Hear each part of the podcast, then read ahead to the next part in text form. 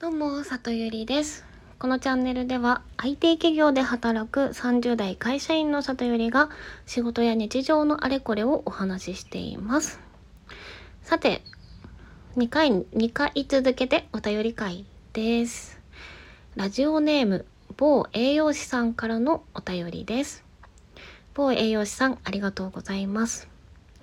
今までに最も感動したことは何でしょうか？というお便りをいただきました。はい、そうですね。ズバリ、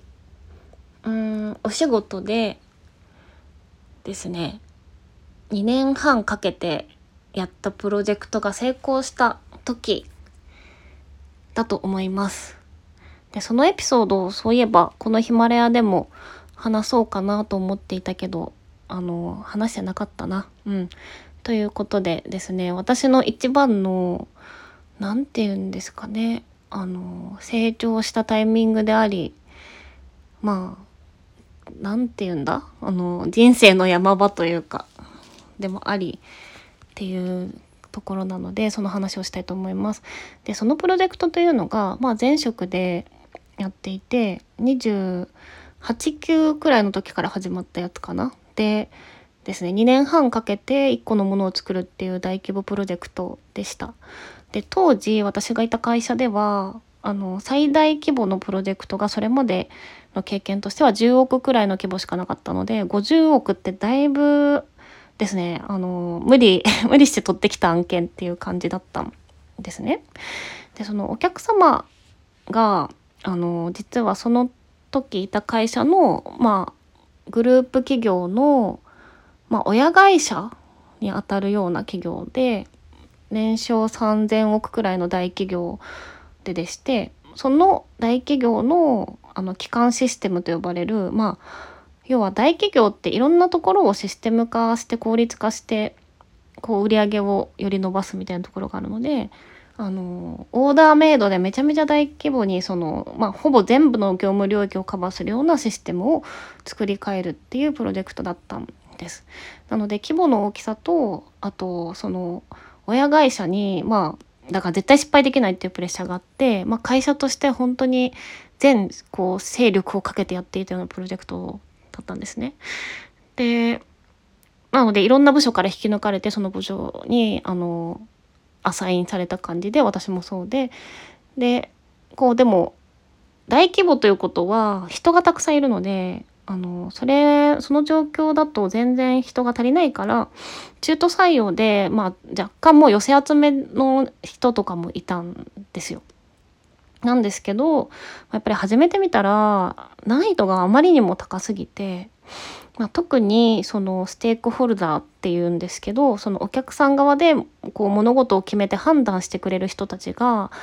利害関係がバチバチにぶつかる事業部長陣とかだったりしたのでもう本当に一個決めるのもめちゃめちゃ大変だったんですよ。怒鳴られるわ。あのお前らのことなんか信用してねえからなみたいなこと言われたり、うん、っていうのであのね退職者とか離職とか休職とかもたくさん出ちゃったプロジェクトだったんですよね。でそんな中で私はあの一番下のレイヤーのメンバーとして入ってまあ、頑張ってやってたんですけど、まあ、私のチームの先輩も上司も退職してしまってしんどすぎて。なので繰り上がりでリーダーみたいになって。でそういう状況の中でまあ何て言うんでしょうね。私もそんないきなりリーダーになって下手くそだから、まあ、うまくマネジメントができなくってあの自分のチームのメンバーにいたあの一回り以上上のおじさんに、まあ、この小娘がって怒鳴られたこともあったしあとはそうですね新卒の頃からお兄ちゃんみたいな感じでずっと仲良くしてもらっていた先輩と立場が逆転しちゃったんですよね。私がリーダーで彼がメンバーになっちゃって。でそのメンリーダーになった先あその逆転した先輩にこうタスクの指示とかするんですけどそれし終わった後になんか「おい田中タバコ行くぞ」って別の後輩呼ばれてあからさまに不機嫌な感じでタバコ行かれちゃったりとかあとはまあ同じこう何個もね大きなプロジェクトだからチームがある感じだったんですけど同じこう並列の他のチームのリーダーのねまあ、コンサルで入ってるおじさんとかになんか「お前がリーダーとか俺は絶対に認めねえからな」みたいなこと言われたりとか、うん、いろいろありましたね。だからまあ開発ベンダーとしていろんなこうシステム屋としてこうこういうふうに作っていきますよとかいろんな提案をしている中でも、まあ、めちゃめちゃ怒られたり怒鳴られたりとかこうどうしても決めなきゃいけない期日にお客さん同士が全然決めてくれなくってもうどうにか話を聞いてくださいってあの廊下で待ち伏せしてお願いしたりとか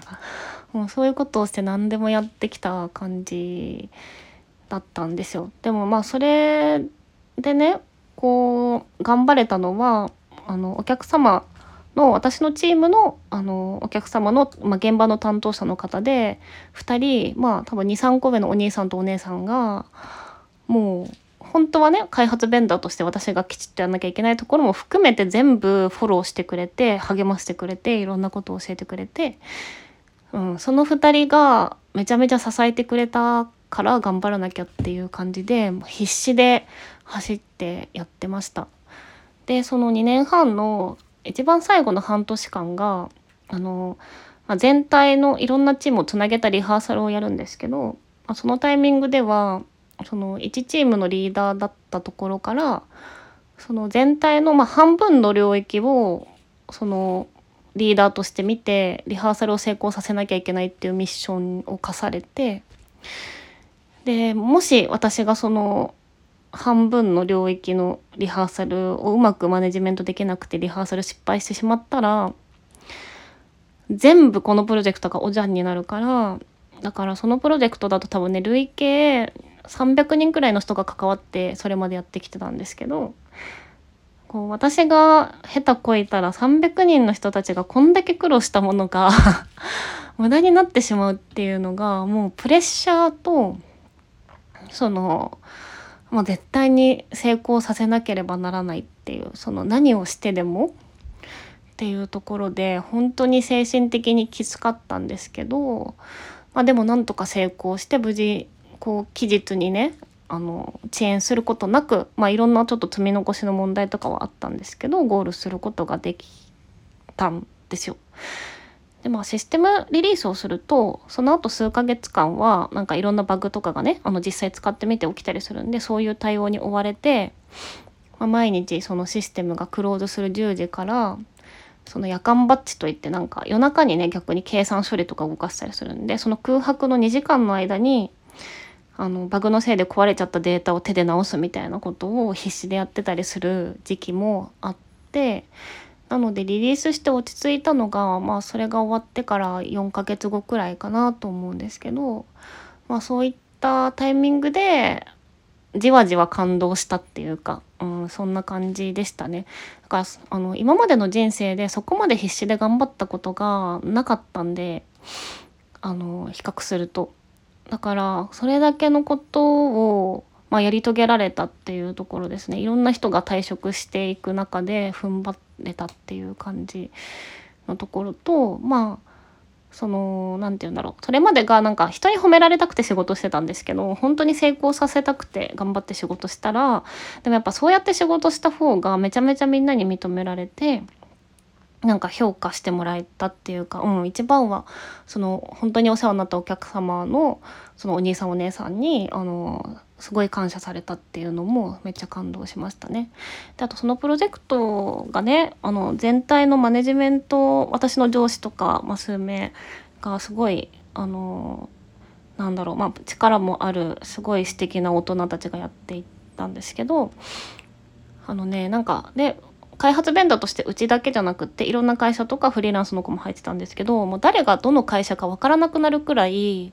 みんなこう横並びで並列でいろんな人の意見聞きながらみんなで協力してやってたのでなんかそういう仲間ができて走りきれたっていうところも本当に楽しかったしすごい良かったなっていうふうに思ってなんか後からみんなで飲んだ時になんか感動して泣いたりとかしてましたねなんか今も思い出すと泣きそうな感じです。はい、なんかこの現場の話もいくらでもできるんですけどあっという間に10分なので今日はここら辺にしたいと思います。はい、では今日は今までに最も感動したことをお話しさせていただきました。引き続きお便り募集しております。じゃあまたね